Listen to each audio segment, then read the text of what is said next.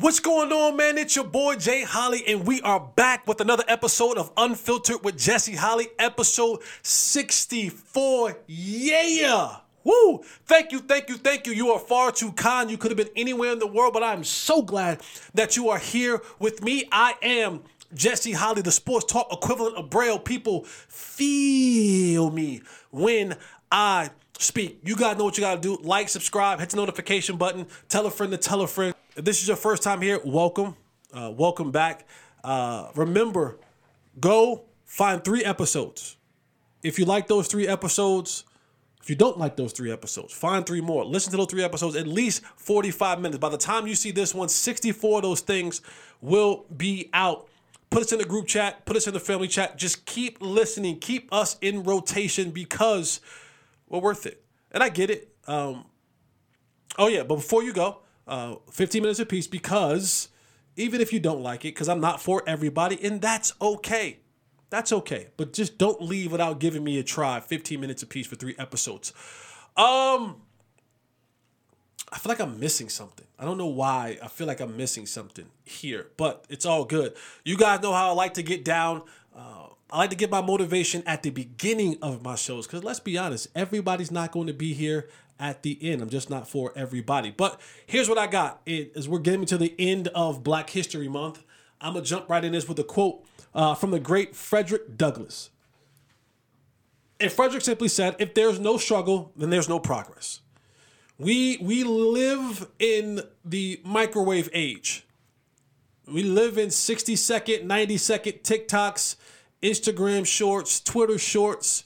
And so we get a chance. eh, You know what's famous for this? I love this. I, I I love this. And I'm not, this is not a shot at anyone, but you see more people now getting on the internet and they'll just show a 30 or 90 second clip of themselves in the gym. Right? They'll show that, they'll show that clip that they're in the gym and or they'll show all their winning receipts at the casino. Right? They'll show you when the parlay hits.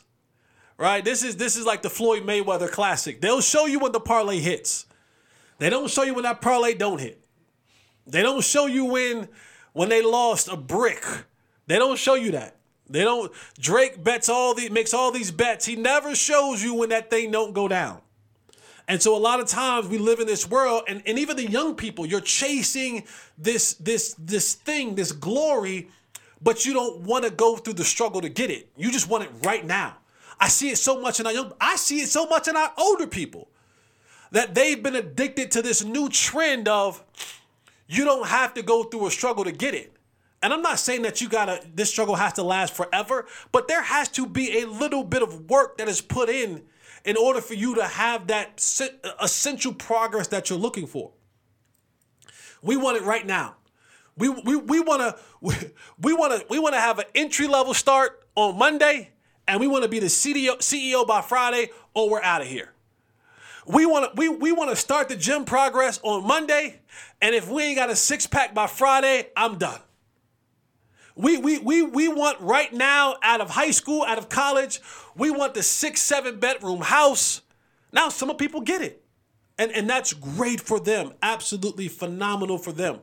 But for the rest of us, there needs to be a little bit of, there not needs to be, it is going to be. It's essential in the process that there's going to be some struggle. And those of us who are able to work through that struggle eventually see the benefits and the progress happen in our favor. So understand that if there's going to be some progression and there's going to be some success, there's going to be some greatness, there is going to be some struggle. Those of us who get through it are those of us who have the opportunity to call ourselves great. All right, man, let's jump right into this show. Um, I'm going to start with the combine. Combine is days away all the owners and the GM and players will show up in Indianapolis. They'll go through their uh, their interviews. They'll go through their medical checks. They're gonna go through. Some will go through on the field. Some will just go through some stuff on the field, and some will wait to their pro days. But there is a shift that is happening right before our eyes, and I don't know if it's a good thing. I don't know if it's a bad thing. I just know that it's a thing and that it's happening.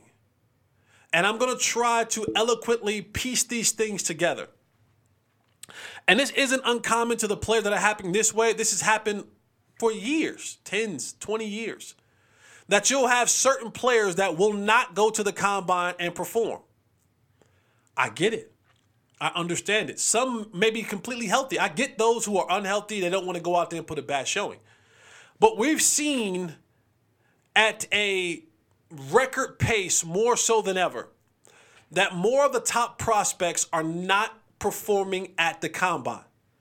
This is by choice, this is by agent recommendation, uh, and you're starting to see more and more of that. There'll be quarterbacks who won't go to the combine and throw and do workouts. There's receivers. There's there are a host of players that will sit out the combine. Some even sitting out their pro day. Most notably, Marvin Harris, Marvin Harris Jr. Harris, excuse me, Marvin Harrison Jr., the receiver out of Ohio State. And let me be very clear. I'm going to mind my mouth when I'm talking about Mr. Marvin Harrison Jr. If you're unfamiliar with his daddy, Marvin Harrison, the great Indianapolis Colts wide receiver. Daddy was one who didn't speak many words, but allegedly was about that action. So I'm going to mind my words because I have figured out this thing that people actually listen to what I say. And I've had a couple viral moments happen in the last couple of months.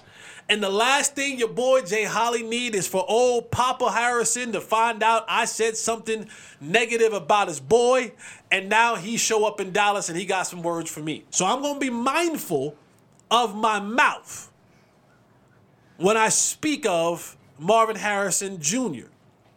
But Marvin Harrison Jr. is taking precedent, not only not performing at the combine, but isn't performing uh, at his pro day and on top of it all is not going to have an agent. Now I get not having an agent because we are we are, we are in times now where there used to be in the draft, it used to be the wild wild west. And let me give you the behind the scenes on that. There are there used to be times where like the number 1 overall pick would come into the league and he's already had 50, 60, 70 million dollars guaranteed. Guys that come to mind, JaMarcus uh, Russell, uh, quarterback out of Oklahoma, Sam Bradford. Guys like that come to mind, and before they have taken an NFL snap, they are already 50 million plus in guarantees. And then the players, the old dog, this is funny, this is funny business. Because what happened was the guys in the National Football League, the old dogs, were hating. And they was like, whoa, whoa, whoa, whoa, whoa, whoa, whoa. Here it is. I'm busting my tail, and I get it. And I'm working and working and working and working and working. And I ain't got 50 million guaranteed, 60 million guaranteed. But here are these guys coming into the league who have not had a snap. And they got 50 million in the bank no matter what. And again, it was guys like Roy Williams, it was guys like Sam Bradford, JaMarcus Russell, and others who got major paydays being those top 10 picks. And so what ended up happening is they began to do what we call slots. And if you are the number one overall pick, you can't name your price like you used to. You're slotted off what the number one pick got last year. Like that's how they slot you. So if you're the number one pick, number two pick, you don't get a chance to write your own check. You have to go out there now and kind of fit into this slot. And basically, the language is the same. So if I'm the number one pick from 2024, the price goes up a little bit percentage wise because you get a new salary cap and so things change, but the language stays the same. So I don't need a lawyer. I, am sorry, I don't need an agent to tell me that I'm going to be, if I'm the number one overall pick, my contract will look very similar to the guy who was the number one overall pick the year before, especially if it's position for position. If it's a quarterback last year, it's a quarterback this year, the contract will look just about the same. So all I really need to do is pay a lawyer hourly to go over the contract to make sure all the language is what I understand and what I want it to be. So you're going to see more guys go without a law, without an agent because they're saying I don't need to. We're not negotiating. Nothing is being negotiated. I'm slotted. But now, more so than ever, guys aren't performing at the combine and guys aren't performing at their pro days. And here's where I kind of piece it together, where I think this is going to continue going forward. And it's going to start in college. Because a lot of these guys now, Marvin Harrison Jr., and again, I'm going to mind my mouth because I know who his daddy is. Marvin Harrison Jr. was a prolific receiver at the University of Ohio State, Ohio State University, the Ohio State University. Marvin Harrison Jr. probably made, let's say, two to four million dollars. So Marvin Harrison, unlike players in the past, is leaving the Ohio State University with the bag. He got four, five, maybe even more millions already in his account. So he's not worried about if a team saying, well, we don't really. He say, look at the tape. The tape gonna show you I'm the baddest dude out here, and I don't need to go to a pro day, and I don't need to go to a combine, and I don't need to to, to, to do all these other extra things for y'all. Cause even if I drop a few spots, I'm walking into the league with five million dollars. And even and that's a receiver. I told you guys a couple episodes ago. Uh, Matt Rhule, head coach at Nebraska, talked about the going rate for a starting quarterback in the national, excuse me, in the NCAA right now, 1.5 million. So if you're a starting quarterback, the NIL money is starting at 1.5 million. So if you're a guy who's starting for a couple years, if you're Caleb Williams, if you're Shedeur, Shedeur, Shedeur next year when he comes out, Shedeur will be coming, leaving Colorado with what do you say, Tay? Six million, seven million, right? He just got topped by Caitlin Clark as the most profitable NIL athlete in all of college. Between Apple and Tom Brady and all these other things that he's getting, plus the money that he's actually getting from the NIL deal at Colorado. So Shedeur will leave the university with seven, six, between six to eight million dollars already in his pocket. So if he decides I'm not throwing at the combine, if he decides I'm not throwing at pro day, not saying that he is, but if he decides to, he ain't worried about dropping a slot or two. It's just all about now team's preference, maybe just wanting to be the number one overall pick. Was Prime number one number, overall pick? Was Prime? Check. That out. I know Prime went pretty high. I don't know if he was a number one overall pick. But it would be probably cool. Like, you know what? I, I want to go number one like my dad was number one. Fifth overall. Fifth overall pick. Well, if you look at it, probably pick one to pick five right now in the league is probably about six, seven million dollars difference. Maybe a little bit more. Three Hall of Famers in front of him, too. Aikman, Barry, Derrick Thomas. Yeah, not bad. Not bad to go fifth. Um, so I'm looking at all of these players who are pocketing all of this money from their NIL, NIL deals in college. And I'm looking at them saying, we don't need combines and pro days. Now, there are guys, Spencer Rattler, right? There are guys, Michael Penix Jr. There are other guys who are looking at Sam Hartman, Notre Dame quarterback. Now, those guys may come and they may throw and they may say, you know what? I need to go and show myself to be as good as these other guys because in in the scouting world, a lot of these guys will look at this situation and go, well, um, there's something to be said about a player, quarterback, receiver, whoever, who comes to the combine and wants to compete. Teams like that. And I'm not saying that guys like Marvin Harrison or Caleb Williams don't want to compete, but there is a little kind of like, you know what? I'll put a check by his name that this dude came to the combine, was unafraid of what the situation was, and came to compete. Now, if you go and show yourself, maybe you you rise your stock a little bit.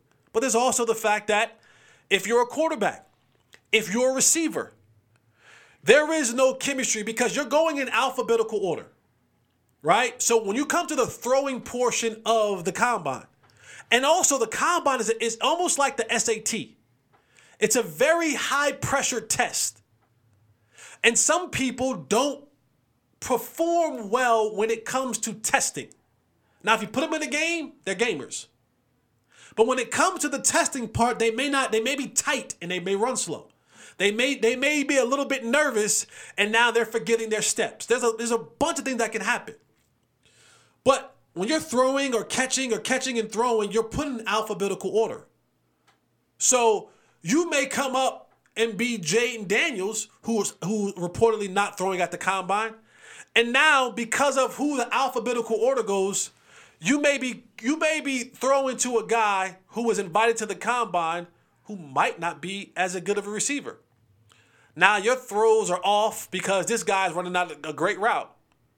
And this is what the scouts are seeing. Now you hope the scouts are being able to differ, differentiate between that, but ends up happening is the national media gets it, and now everyone starts talking crazy about you.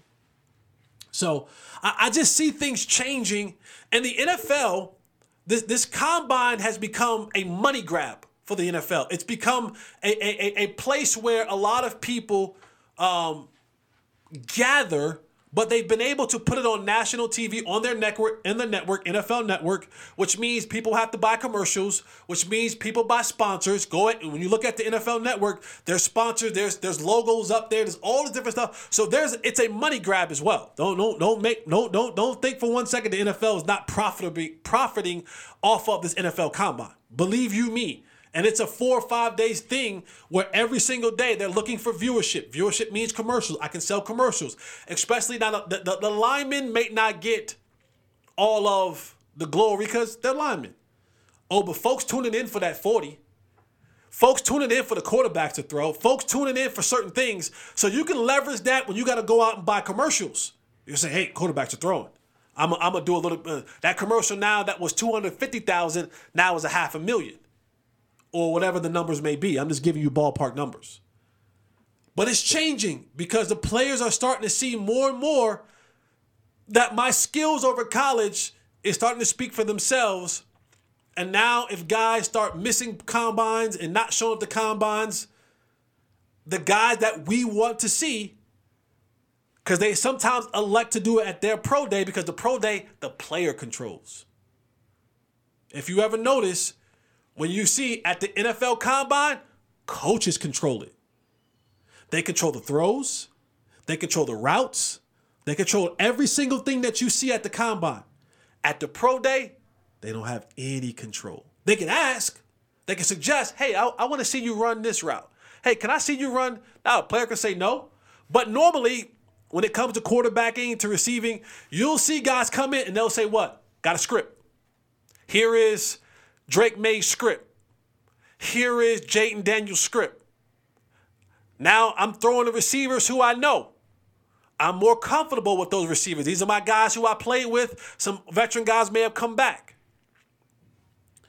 You're starting to see more of that now, but th- but but players are, are taking more control of their future, and I think a lot of it has to stem from the fact that they're not they're not walking into the combine as hungry players hungry dudes looking, scrapping for an opportunity. Now, Michael Penix is walking into the combine with $3 million in the bank, right? Sam Hartman is walking into the combine with a million and a half in the bank.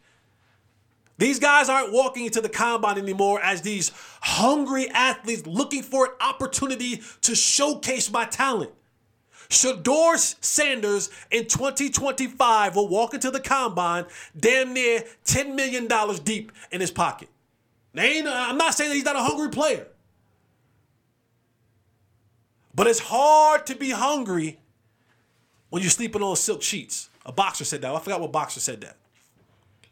So guys are saying, I, I don't need to do that. I got 10 million in the bank. Listen, I'll either do it my pro day or I'll do it on my individual workouts that I'll set up and design.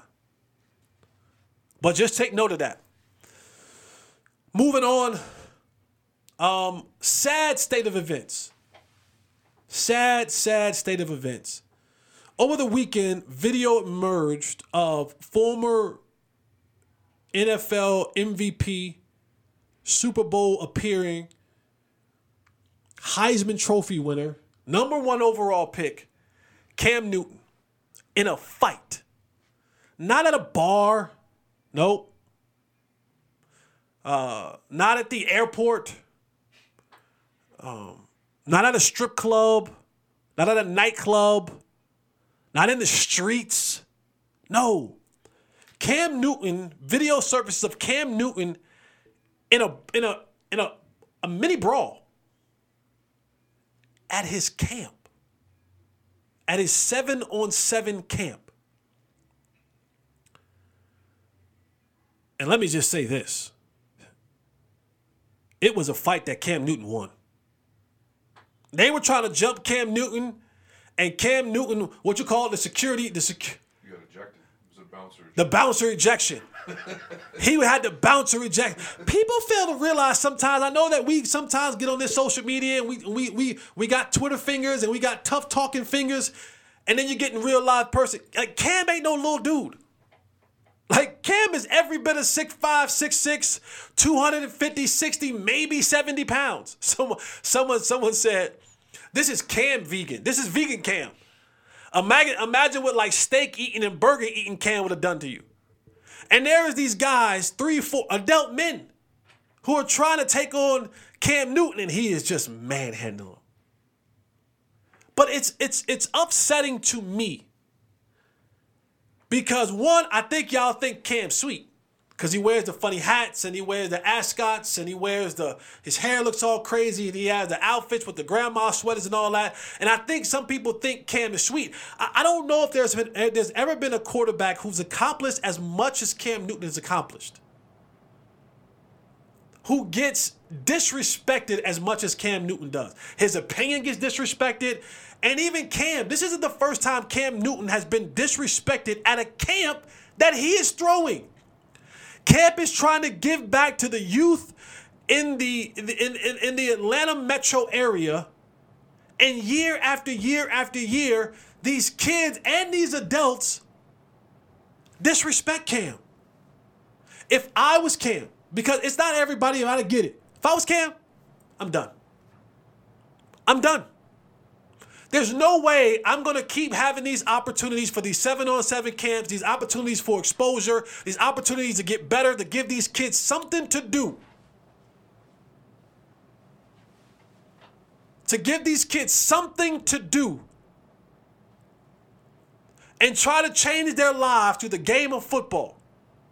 But Cam has to come to these camps and be disrespected by these young people. And Cam has to come to these camps and be disrespected by these adults. Cam better man than me. Cam way better man than me. And I get it, it's not everybody, but the hell with that. Because now you gotta remember, Cam is now a father. Uh, I believe he's a, he, he's soon to be a husband. And and, and and and and folks ain't playing in these streets nowadays. Everybody now quick to grab a gun and quick to end somebody's life. We had a situation happen right here in Dallas at a youth football game. The brother of former uh, uh, NFL defensive back Aqib, Aqib Talib, Aqib gets into an argument with another coach at a Pop Warner football game. At a Pop Warner football game. And his brother pulls out a gun, kills a guy. If I'm Cam Newton, I say I'm done. I'm done. Because all I try to do is give these kids an opportunity to use the game of football like he did and change their situation. But the problem is, we have an adult problem because adults act like children. And then we have we have adults who don't check these kids and allow these kids to go off and be uh, uh, uh, rude and, and, and, and to be uh, uh, disrespectful. If I'm Cam, I'm done. I'm done. There's no way I'm putting up my time, energy, money, resources to have these things for these kids, and I got to deal with the disrespect and now fear of bodily harm. Thank God nothing happened at this situation, where someone put out a gun or a knife, but we probably weren't too far from it. We see it happen time in and time out. We have an issue in youth sports. We see umpires at Little League baseball games get berated and beat up. We see referees at AAU and high school games get berated, get get get get get accosted, get beat up. And now we see Cam Newton, who's as decorated as they come. Heisman Trophy winner, first overall pick, 10 years in National Football League, MVP. At one point in time, there was a two, three year period was Cam Newton was the most unstoppable player in all of football. Takes his team to the Super Bowl. And y'all treat the man like he's just some bum. Kudos to you, Cam, because I would have said that a long time ago. I would have said, F y'all. Here it is. This black man is trying to help out these black kids and others, but Atlanta is primarily a black in, in the in the in the inner city, uh, primarily where Cam Newton is working at and given his camp is at, is black kids and black people. And he's putting in his time, energy, and effort, his resources, his money, his name, and y'all come with the disrespect. I shut it down. I shut it down in a heartbeat. Because who's to say now, because because these men that tried to handle Cam Newton, they look foolish now. And some of them have come out and they got they, they know who is who and all that kind of stuff. They look foolish now. And now some of these men may be prideful because the internet looking at it, looking at looking at them now as clowns. And now the next seven on seven, because I think Cam does this a couple times a year.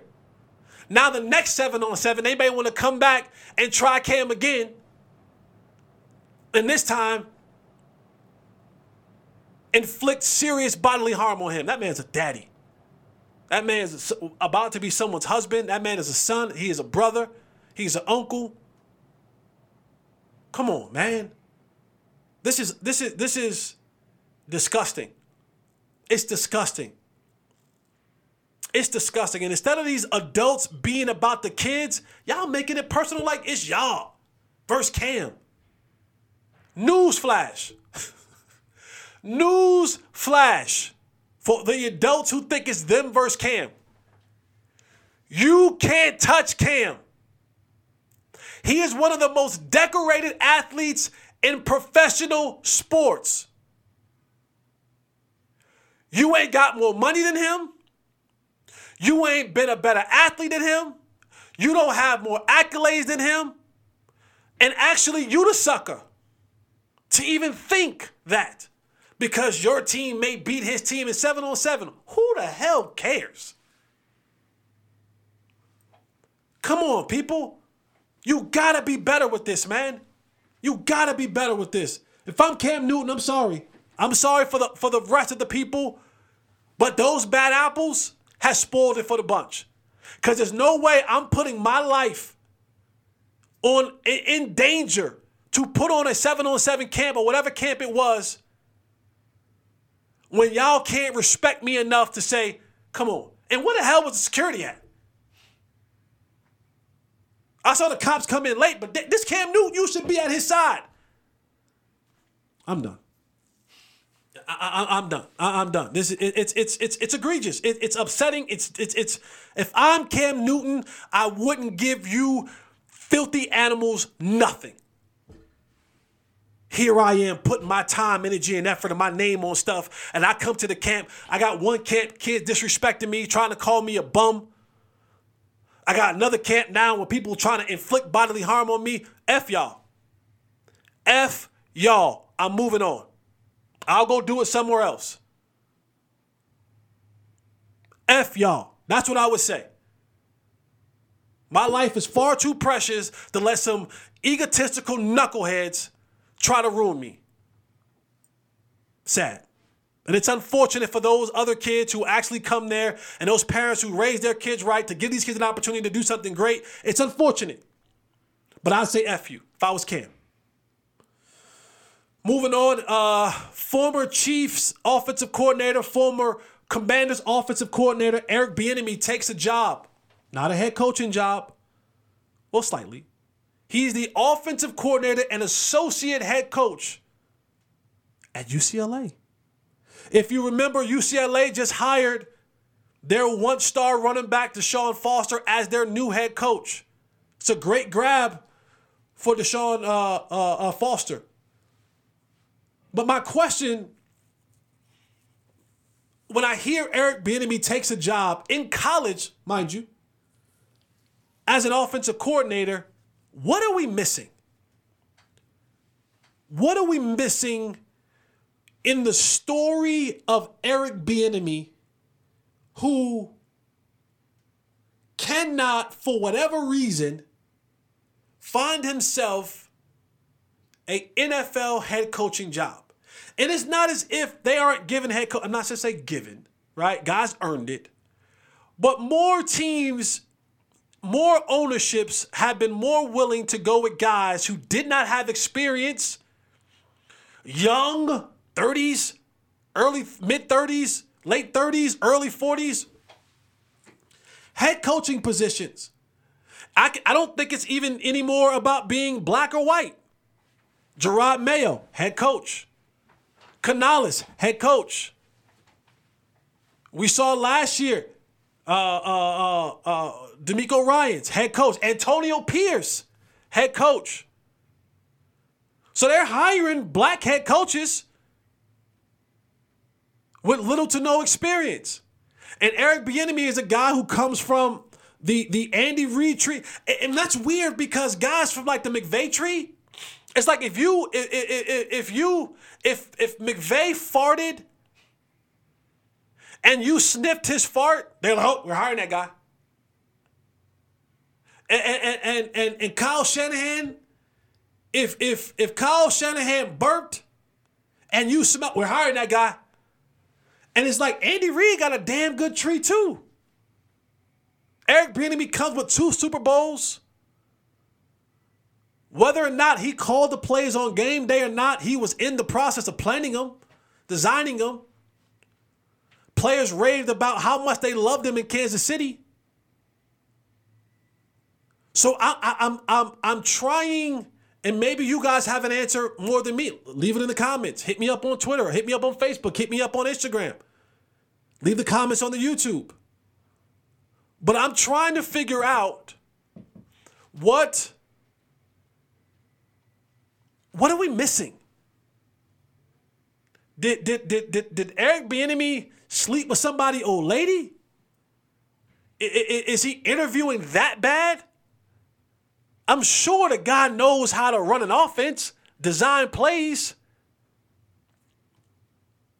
You can't tell me that these other guys who are just getting starting who are just getting starting spots, they're going to learn on the job too. Antonio Pierce is going to learn on the job. Jerod Mayo is going to learn on the job.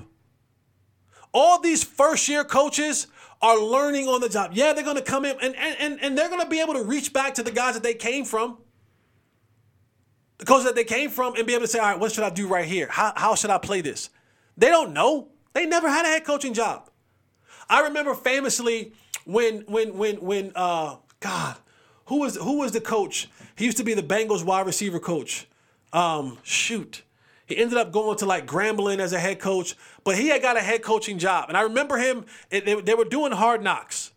And and he remember talking about, he goes, you know, coaches are saying that guys need to practice. Oh, Hue Jackson. Hue Jackson. Hue Jackson, remember Hue Jackson saying he's standing in front of the meeting room and all of the assistants are like, oh, this guy needs to practice, da, da, da, da. And he was like, oh, he's, he's resting. He goes, I, I know, I know you guys, I know, I sat in your seats before and you guys want guys to practice because they're in your position and you want those guys out there, da da da da da. He says, but it, it falls back on me. If that guy's not available on Sunday, it falls back on me.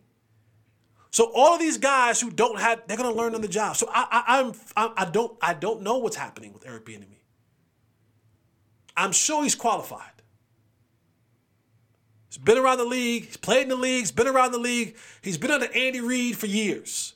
He's won Super Bowls. He's coached Patrick Mahomes, uh, uh, Travis Kelce, and others.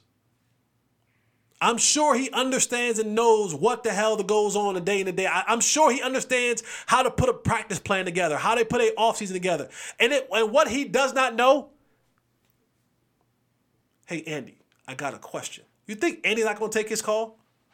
I, I, so I mean, he got a job at UCLA. I, I don't know, you know, great. It's a great hire for Deshaun, but there's something that we're missing, and I'm, I'm I, we need to do like a, a Tom Rinaldi.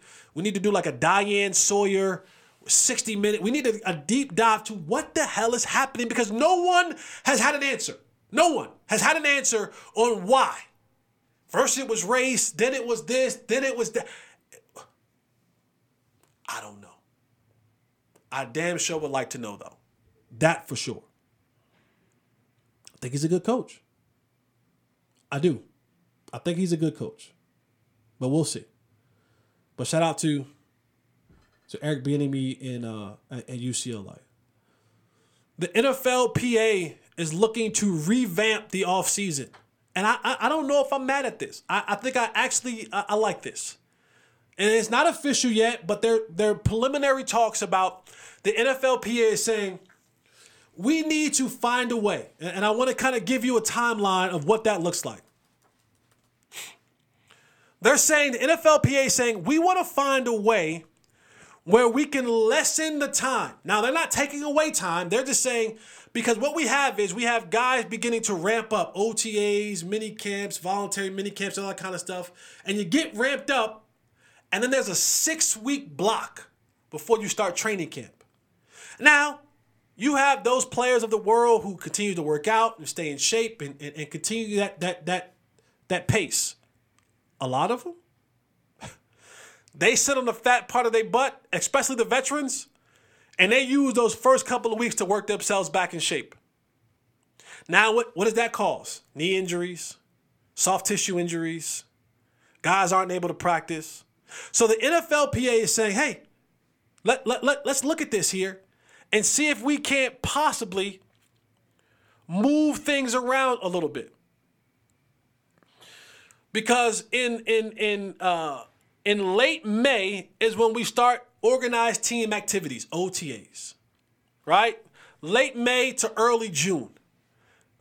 And then we take off that beginning of June and we don't see the players again until August. So they're mid August. And if you have the one, uh, if you're the two, two, one of the two teams that play in the, the, the, the, the preseason Hall of Fame game, you get there a week earlier. Or if you're a team that has a new head coaches, all that kind of stuff. But their NFL PA is saying let's let's back that up a little bit. Let, let, let's let's give more recovery at the end of the season. Still have the combine and pro days and all that kind of stuff. But let's back up OTAs a little, a couple of weeks. And now let's only have maybe three or four weeks between the end of organized team activities and the beginning of training camp. Because now, guys, as you begin to ramp up, they stay more in the ramp up phase and their bodies stay more adjusted. And now they can get into training camp and perform better and potentially see less injuries guys sitting out less because of hamstrings and knees and uh, all that kind of other stuff. I think I like that. It gives you more time to recover at the end of the season, especially if you're teams that play in February. It gives you a little bit more time. If you're a Cowboy fan, don't worry about it. You don't really see February a lot. So you already got a month of preparation. no, let me stop. That's that's I'm sorry. I'm I'm jaded. I'm a I'm a cowboy. I'm jaded. Sorry. Um, but I'm not mad at it. If you're a Texas Rangers fan, they need some more time off. Texas Rangers fan, they go, they go, they go, they gonna ride this. They gonna ride this World Series for a long time. It's been a while. It's been no more than a while. It's never happened. So they're like, oh yeah, yeah, we we're tired. We, we played until the late late stages of the season for the first time ever. Do you agree? Do you get a five year grace period if you win a chip? Five? Five. No. You get a three. You get three. You get three. Five years is a lot. You get three years. You win a chip, you get three years, and you we, we better be seeing you back in that chip again, or it's time to clean house. But I like this from the from from the NFL. PA. looking to revamp this thing. I think this may help. Because I can tell you for a fact, there's a lot of dudes who I play with, fat boys and others, who, boy, they come into camp and they come into camp heavy. Heavy. Ooh. And they give you they give you weight you're supposed to report at. Guys come in like, well, the season ain't start. They start finding you during the season. But they use those weeks to, to work themselves. out. What? Listen, when you see guys, and this how you, you want to know the guys who are overweight and out of shape. I'm gonna give y'all a little clue. Right? You ready? Lock in. When you look at training camp, I don't care what team you cheer for. When you look at training camp, and you see guys who got those hoodies, those sweat jackets, who got who who got got got sweatshirts and and, and and sweatpants on that practice. If you see those guys, fat, out of shape. Those are the guys who are working themselves back into shape after being off six weeks. So look for that's a telltale sign. The guys who got those sweat jackets on and those sweatpants, they fat and out of shape and they try to lose pounds at training camp. They're using those first couple weeks at training camp to get back in shape. You're welcome. Uh, moving on to uh, to college basketball. There's two things I want to talk about in college basketball. One, I don't know if we can. I don't know if there's been a moment in time when we've been able to say this. But right now, in the year of 2024, women's college basketball has more name worthy stars and I believe attract more attention right now than the men. And I took my bias and set it to the side because I'm a college foot, I'm a college basketball fan lover. Of course, my go heel, so I can name every Tar Heel. I can name a bunch of guys in the ACC. I know that we, I can name teams, right? I can name, oh, Houston's really good, and Baylor's good, and and Texas is good, and, and Creighton is good, and UConn is good. I can name I can name teams. Can't name players. I cannot name players. In the men's college basketball right now, there aren't any there, there aren't any Ja Morants. There aren't any Zion Williams. There aren't any Kyries. There aren't any any any Raymond Feltons. There aren't any of those prolific names that we've heard of in the past, and, and we've looked forward to their ascension to the to the NBA. Not saying that there won't be players. But you gotta be, you gotta be a, I'm talking about you gotta be a downright bona fide, locked in, you gotta be, you gotta be damn near uh uh uh uh uh NCAA men's basketball savant to name players. And let's be honest, in college basketball, yeah, you, you have your universities and you have your program that you root for, but it's always a player driven thing. It's where the ratings come from. When Zion was at Duke, I swear to God, Duke was on TV every other day.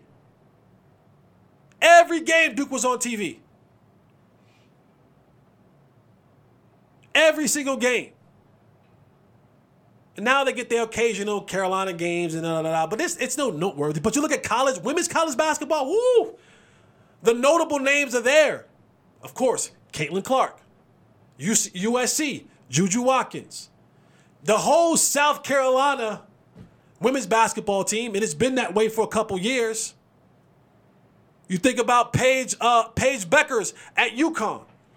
You think about Angel Reese and company, the Bayou Barbie.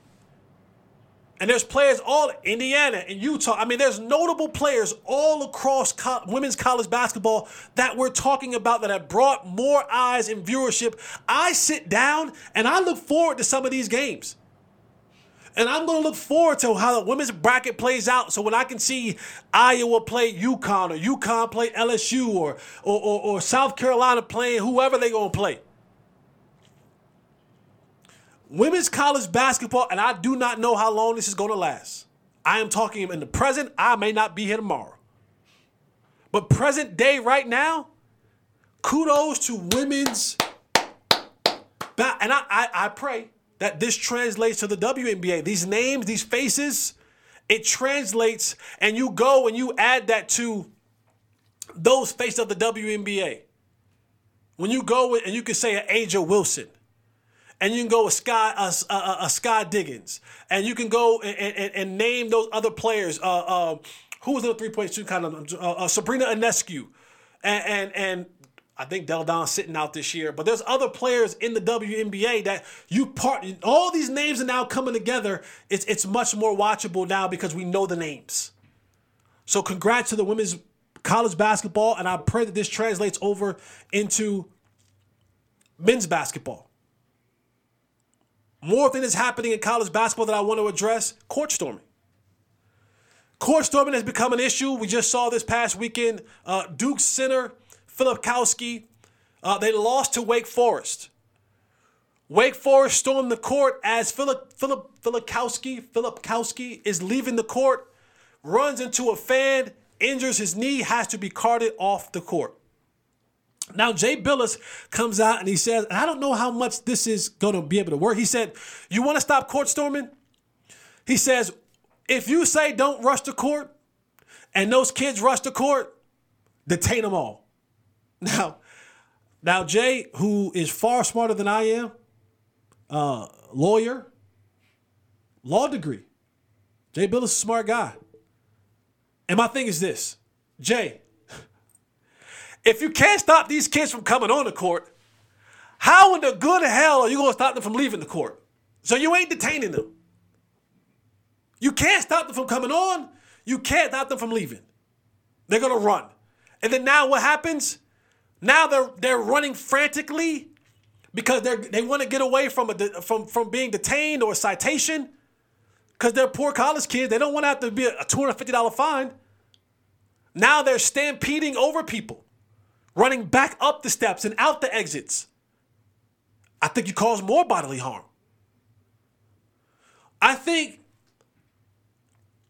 we there are some that have sanctions. Maybe that like you know the ACC is the only league that doesn't have a sanction for basketball. But others have 25,000.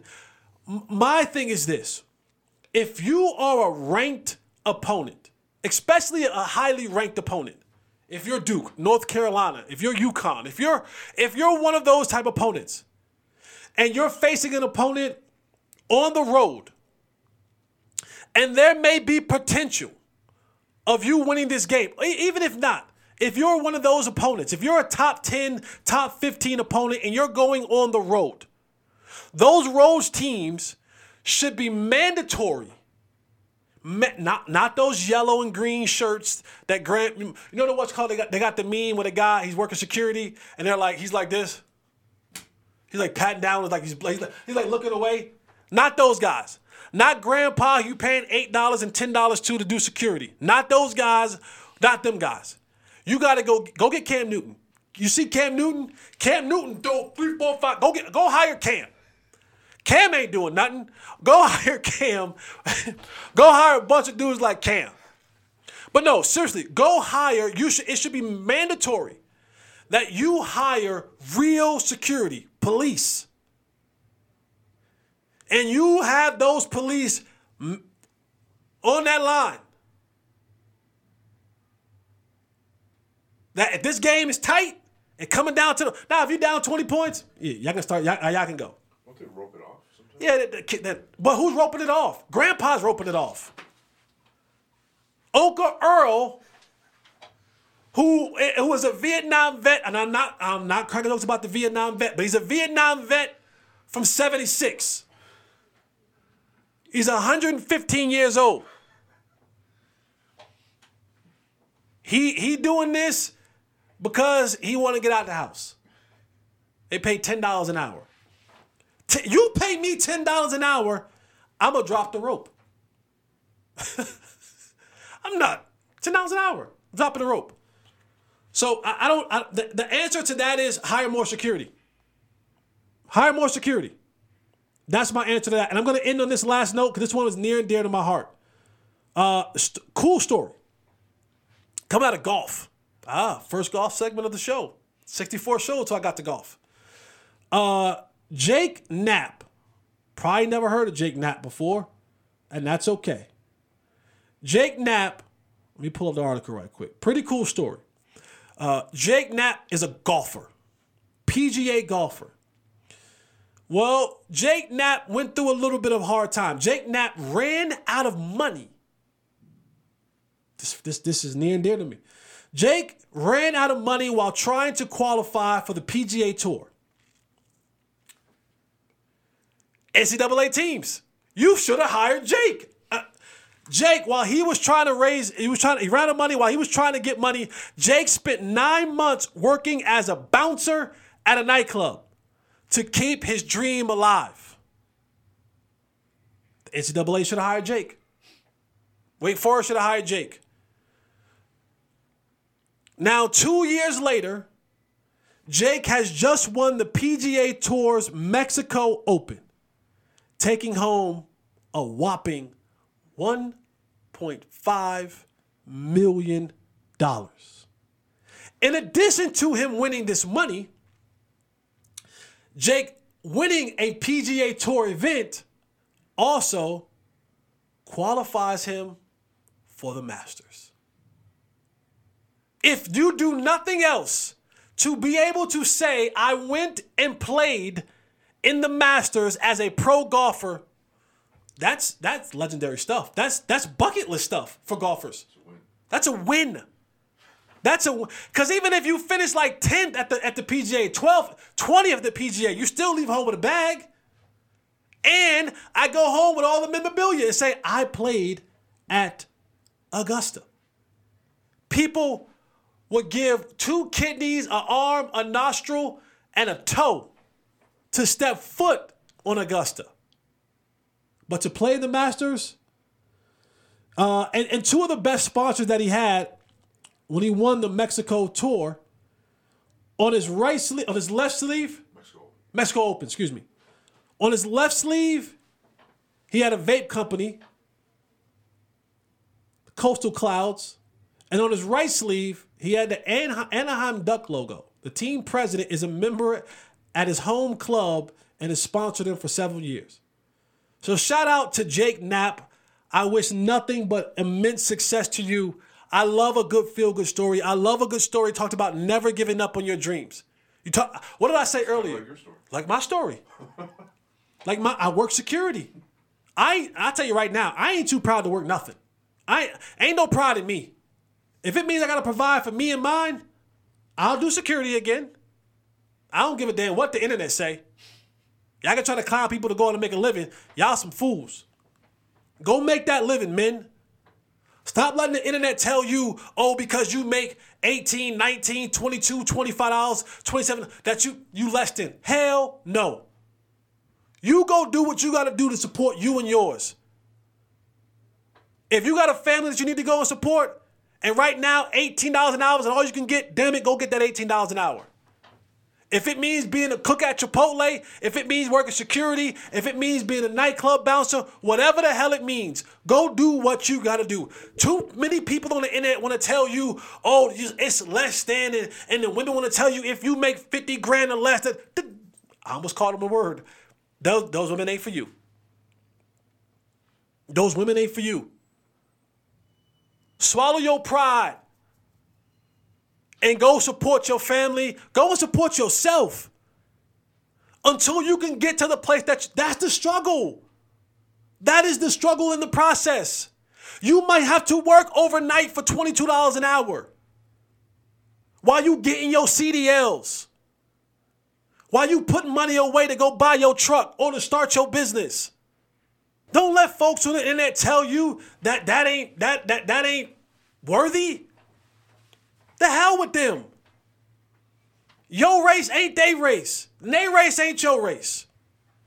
So shout out to Jake Knapp who said, listen, I ran out of money, but my dream is still alive. I got bills, probably got a family. I'm gonna go work as a nightclub bouncer. To put some money away so I can get back on tour. Golf expensive. and you see him go through the struggle and go and win the Mexico Open, he's gonna bring home probably about 700 something, 800 and something thousand dollars after taxes. If he was living off a bouncer's salary, 700, 800K, pay back some of the debt he probably got himself into, pay some things off, pay a house off, whatever it may be. Get a, get a decent car. Pay that debt off first, though. Pay them taxes, pay that debt off. But yeah, man, it's too far too often we let people tell us, "Oh, I couldn't, I could never work for 20." Man, please.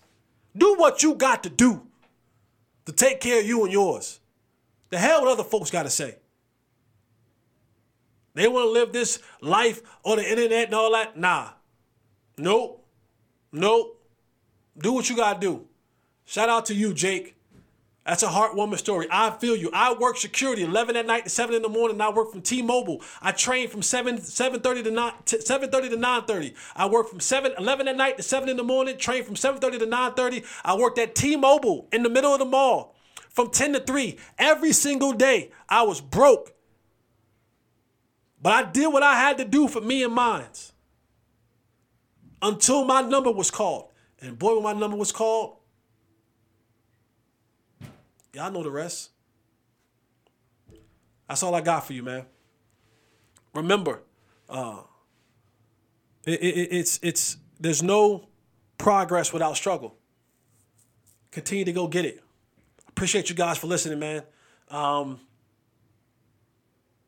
man, that touched me, man. That touched me. That touched me. I, I that that that touched me, man, because I, I I lived that all too, all too much, and I, I hate that we live in a world now where people try to down somebody, a man, especially men.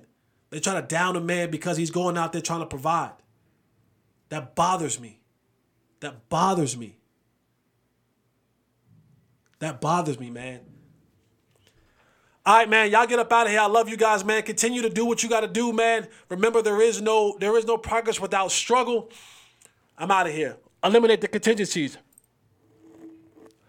I'm out.